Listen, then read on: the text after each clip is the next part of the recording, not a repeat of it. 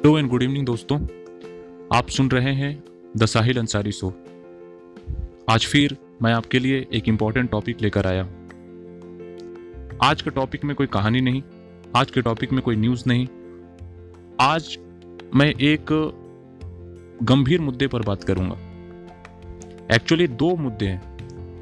पहला सुसाइड यानी आत्महत्या। दूसरा डिप्रेशन अकेलापन, तन्हाई लोनलीनेस ये दोनों टॉपिक आपको अलग लगेंगे, पर ये दोनों एक दूसरे से रिलेट करते हैं। आज का ये टॉपिक बहुत ही इंपॉर्टेंट होने वाला है। इसमें आपको तमाम सवालों के जवाब मिल जाएँगे। अगर आपको ऐसा कुछ विचार आ रहा है तो आपको क्या करना चाहिए? अगर आपके किसी दोस्त को, आपके किसी पड़ोसी को, या आपके किसी चाहने वाले को ऐसा विचार आ रहा है तो आप उसकी मदद कैसे कर सकते हैं? क्या कारण ऐसी होती है जिसकी वजह से हमें ऐसे विचार आते हैं? हमें आत्महत्या के विचार आने लगते हैं। आज सभी सवालों के जवाब मैं आपको यहाँ पर देने की पूरी कोशिश करूँगा। फिर से कह रहा हूँ, आज का ये एडिटोरियल शो और आज का ये प्रोग्राम बहुत ही इंपॉर्टेंट होने वाला है। आराम से बैठ जाइए शो को पूरा सुनिए और अपने दोस्तों के साथ इसे शेयर करिए। उन दोस्तों के साथ जो आपको लगता है कि जिसे इस ऑडियो की सख्त ज़रूरत है। तो डेफिनेटली आज का ये प्रोग्राम लंबा होगा, लेकिन मुद्दे की बात होगी, काम की बात होगी। तो चलिए शुरू करता हूँ आज का ये तीन क्योंकि आज ही सुसाइड प्रिवेंशन डे भी है। तो इसी दिन मुझे लगा कि इस टॉपिक पर एक ऑडियो ज़रूर बनना चाहिए। तो चलिए शुरू करता हूँ दोस्तों। दुनिया भर में हर साल सत्तर लाख लोग सुसाइड कर लेते हैं, आत्महत्या कर लेते हैं। और इससे कई गुना ज़्यादा लोग आत्महत्या करने की कोशिश करते हैं। वर्ल्ड हेल्थ ऑर्गेनाइजेशन के मुताबिक 15 से 19 साल के युवाओं के बीच मौत की चौथी सबसे बड़ी वजह सुसाइड है।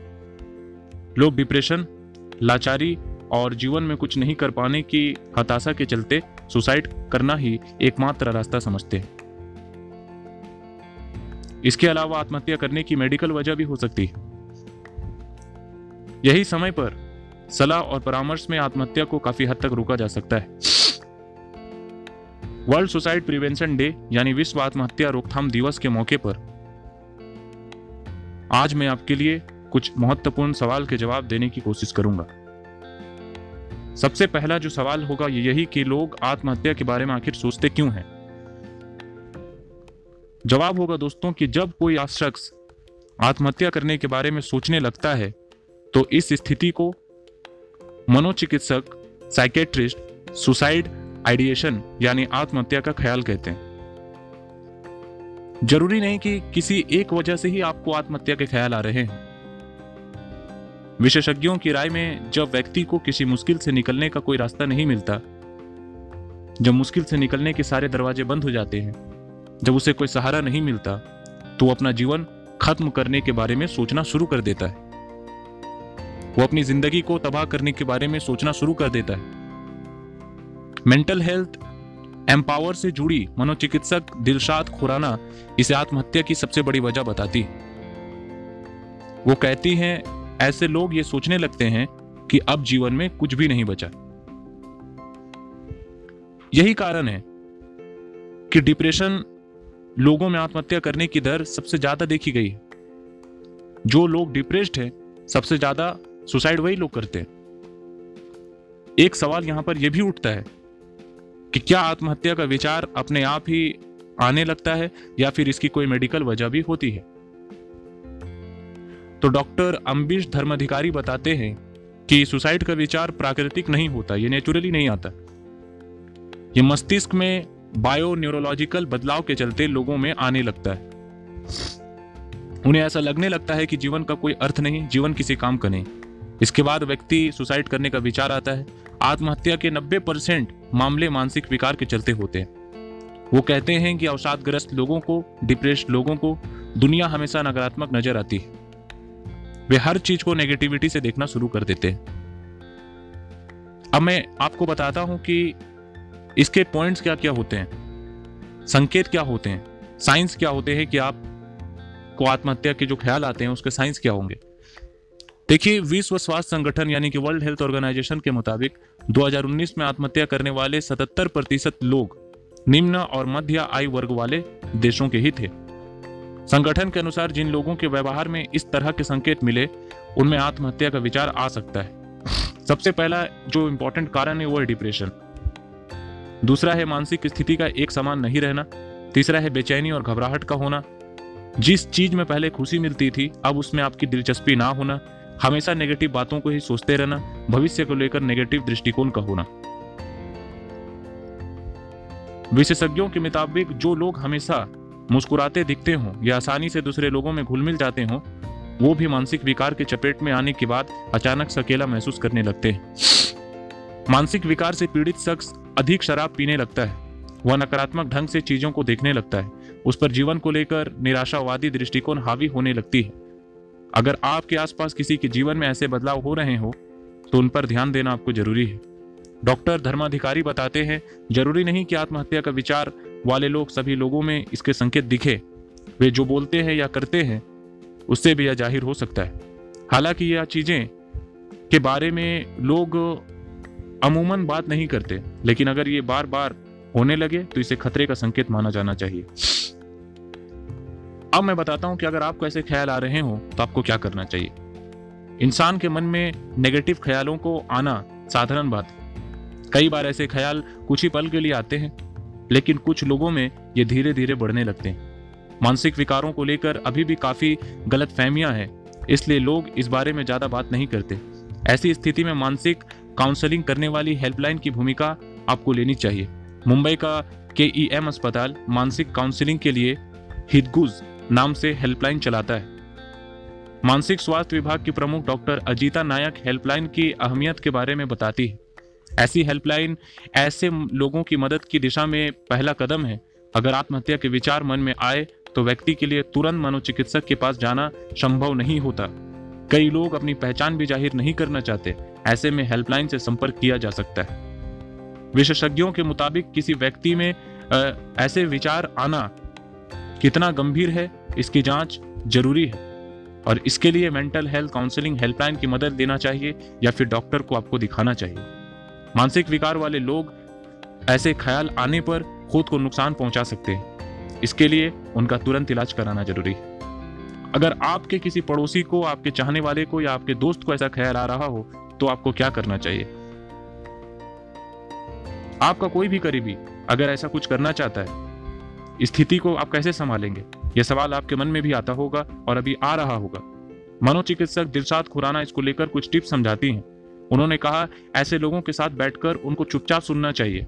वह खुलकर अपनी बात कह सकेंगे, वो अपने दिल का बोझ हल्का कर सकेंगे, क्योंकि कहते हैं ना गम बांटने से गम कम हो जाता है। तो अच्छा लिसनर बन के उसकी बातों को सुनिए। उन्हें बीच में इंटरप्ट मत करिए।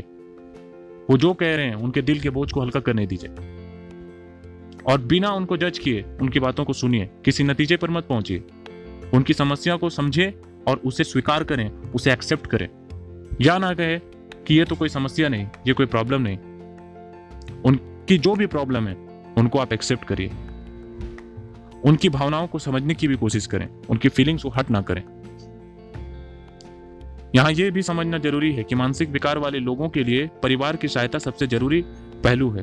परिवार के सदस्यों को भी किसी नतीजे पर नहीं पहुँचना चाहिए।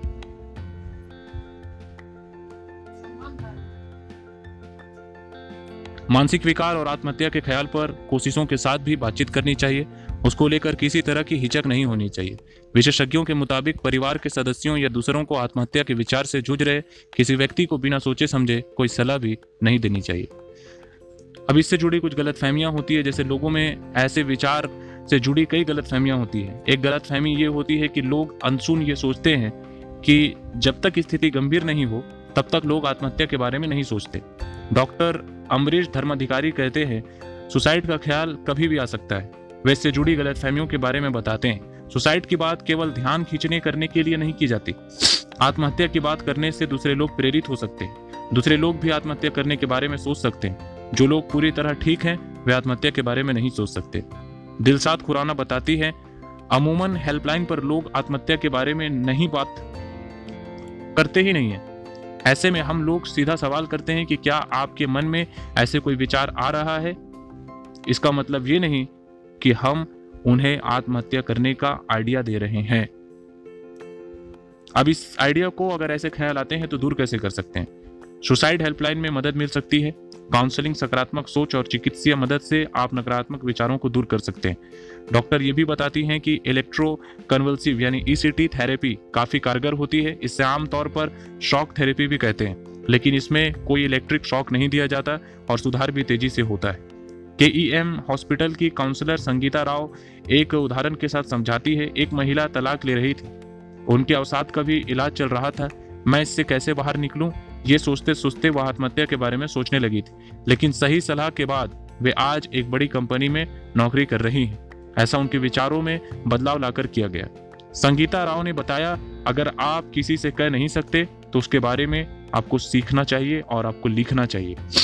आप एक डायरी पर अपनी मन की बातें लिख दीजिए। और मैंने भी एक बुक में पढ़ा था you can heal your life जिसमें, जिसकी राइटर शायद दुवी सैल ही थी। उन्होंने भी इस बुक में लिखा था कि आपके अपने फीलिंग्स को, आपको जो भी गंदे फीलिंग्स आती हैं, उनको किताबों में लिख दीजिए। इस वक्त आप कैसा सोच रहे हैं, इस वक्त आप क्या करना चाहते हैं, आगे क्या करना चाहते हैं, आपको सभी चीज़ें डायरी पर लिखनी चाहिए। उन्होंने एक, ये ट्रिक बताई थी। इसके बारे में मैं आपसे आगे बात करूँगा। और जब कोई सेलिब्रिटी जब कोई सेलिब्रिटी सुसाइड करता है तो हेल्पलाइन में जो कॉल आती है, उसकी संख्या काफ़ी बढ़ जाती है। जब कोई नामी शख्स सेलिब्रिटी सुपरस्टार ऐसा काम करता है तो लोग मदद लेने के बारे में सोचते हैं और फिर उनके मस्तिष्क में जब नेगेटिविटी बढ़ती है तो वे मदद के लिए फ़ोन भी करते हैं। आपको याद होगा कि बॉलीवुड अभिनेता सुशांत सिंह राजपूत की मौत के बाद के ई एल अस्पताल की हितगुज हेल्पलाइन पर आने वाले फ़ोन की संख्या बहुत ज़्यादा बढ़ गई थी। हेल्पलाइन की काउंसलर संगीता राव बताती हैं कि सुशांत की मौत के बाद 15 दिन तक लगातार बहुत सारे फ़ोन कॉल आते रहे थे। संगीता राव के मुताबिक उनके मौत के बाद जिन लोगों ने फ़ोन किए, उनमें 20 परसेंट लोगों को ऐसे विचार आ रहे थे। उन्होंने यह बताया कि कोविड महामारी के तीन चार महीने के बाद भी ढेरों लोगों ने हेल्पलाइन में फ़ोन किया था। बिज़नेस नहीं चलने, घर में झगड़े और आर्थिक तंगी के चलते लोग ऐसी ख्याल उनके दिमाग में आ रहे थे। और इसमें जो सबसे बड़ा कारण, एक अकेलापन भी होता है दोस्तों। अकेलापन किसी को नहीं छोड़ता। अकेलापन महसूस करने का मतलब ये नहीं होता कि आप अकेले हैं। इसका मतलब ये होता है कि आप दूसरों से कनेक्टिविटी महसूस नहीं कर पाते। आप दूसरों के साथ खुद को कनेक्ट नहीं कर पाते। आपको ऐसा सोचने लग जाते हैं कि शायद आपकी बात को कोई नहीं समझता। सभी लोग बुरे हैं। सभी लोग गंदे हैं। आप अपने को दूसरे लोगों से कनेक्ट नहीं कर पाते। आप लोगों से अपने आप को अलग थड़क करना शुरू कर देते हैं। लेकिन ये अकेलापन नहीं। आप भीड़ में भी अकेला महसूस कर सकते हैं। वहीं आप कई बार, आप देखिएगा कि आप अकेले अपने, आप अपने साथ अकेला वक्त बिताकर बहुत अच्छा महसूस करते हैं। 2016 में एक रिपोर्ट के मुताबिक, जब रेस्ट टेस्ट रिसर्च में लोगों से पूछा गया कि उनके लिए सुकून का सबसे बेस्ट मोमेंट कौन सा रहा टॉप पाँच विकल्पों में से सभी लोगों ने यही कहा कि वो कुछ वक्त अकेले बिताकर आराम महसूस करते हैं। लेकिन जब हमारे पास लोगों से मिलने जुलने और साथ वक्त बिताने का विकल्प ना हो, तब हम अकेलेपन के शिकार हो जाते और अकेलापन इस वक्त महामारी की तरह फैल रहा है। आज भले ही दुनिया में अकेलेपन की चर्चा हो रही हो, लेकिन इसका मतलब ये नहीं कि अकेलापन, की लोनलीनेस आज से कुछ साल ही में इतना फैल गया। साल 1948 में लंदन की ब्रूनेल यूनिवर्सिटी में हुए एक शोध से लेकर आज तक समाज में अकेलापन महसूस करने वालों का अनुपात एक जैसा ही है। यानी पिछले सत्तर साल से आबादी के छह से तेरह परसेंट लोग अकेलेपन की शिकायत कर रहे हैं। हाँ मैं जानता हूँ कि आबादी बड़ी है तो अकेलापन महसूस करने वालों की संख्या भी बड़ी है। इसमें कोई दोहराई नहीं कि आज अकेलेपन की वजह से बहुत लोग दुखी भी हैं और बहुत लोग आत्महत्या भी कर रहे हैं। अकेलापन बहुत खराब होता है। मगर कई बार यह हमें नए लोगों से जुड़ने और नए दोस्त बनाने का मौका देता है। अकेलेपन में हम पुराने रिश्तों को नई रोशनी में देखते हैं। उनमें सुधार और नया जोश भरने की कोशिश करते हैं। शिकागो यूनिवर्सिटी के सामाजिक मनोविज्ञान मनोवैज्ञानिक जॉन कैसियोपी कहते हैं कि यह मामला प्यास का है। जैसे आप प्यासे होते हैं तो पानी तलाशते हैं ठीक उसी तरह अकेलापन महसूस करने पर आप दोस्त, साथी और ऐसे परिचितों को तलाशते हैं, जिनके साथ आप अच्छा वक्त बिता सके, जो आपको समझ सके। यानी कई बार अकेलापन हमें नए रिश्ता बनाने और पुरानों को बेहतर करने का मौका भी देते इंसान हज़ारों साल से ऐसे ही एक समाज के तौर पर एक दूसरे के साथ रिश्ते बनाकर जीता आ रहा है। ये मुश्किलों से निपटने का, मानवता का एक तरीका रहा है। यही हमें अकेलेपन से निपटने में मदद करता है। आमतौर पर अकेलापन अस्थायी नहीं होता, लेकिन अगर ये ज़्यादा बढ़ जाए तो मामला गंभीर हो सकता है। ये मिथक बहुत पेचीदा भी है कि हम अक्सर ये आंकड़े देखते हैं कि अकेलेपन से सेहत खराब होती है। कुछ शोधों में ये पता चला है कि अकेलेपन की वजह से दिल की बीमारी और दौरा पड़ने का आशंका बढ़ जाती है। हार्ट अटैक आने की संभावना बढ़ जाती है। लेकिन इन शोधों पर आँख मूंदकर भरोसा करना भी ठीक नहीं। ये भी हो सकता है कि अकेलेपन के शिकार लोग ज़्यादा बीमार होते हों। और ये भी मुमकिन है कि बीमार लोग अपनी बीमारी की वजह से अलग थलग पड़ जाते हैं। ये भी हो सकता है कि अकेलेपन के शिकार लोग अपनी सेहत का ठीक से ख्याल नहीं रखते, उन्हें दिलचस्पी नहीं होती। इसलिए शोध में ये बात सामने आती है कि अकेलेपन से बीमारियाँ बढ़ती तो दोस्तों, आप बिल्कुल अपने आप को अकेला ना समझें। मानसिक समस्याओं का इलाज दवा और थेरेपी से किया जा सकता है। अगर आपको ऐसे ख्याल आते हैं तो इसका इलाज थेरेपी के द्वारा किया जा सकता है। इसके लिए आपको मनोचिकित्सक से मदद लेनी चाहिए, एक अच्छे साइकेट्रिस्ट से मदद लेनी चाहिए। आप इन हेल्पलाइन नंबर से भी संपर्क कर सकते हैं one eight double zero five double nine double zero one nine यहाँ पे तेरह भाषाओं में आपसे बात करने के लिए लोग उपलब्ध हैं। आप अपने दिल की बात कहिए, आपको क्या प्रॉब्लम है कहिए, और साथ ही अपना इलाज करवाइए। आप अकेले नहीं, जो ऐसे बीमारी से जूझ रहे हैं। दुनिया में ऐसे बहुत सारे लोग हैं, जो ऐसे बीमारियों और तकलीफों से जूझ रहे हैं। तो आशा करता हूँ दोस्तों, आज का ये प्रोग्राम आपको पसंद आया होगा, समझ आया होगा। इसे उन लोगों के साथ शेयर करें जो आपको लगता है जिसे इस ऑडियो की सख्त ज़रूरत है। अपना ख्याल रखें पॉजिटिव रहें। चलता हूँ, जय हिंद।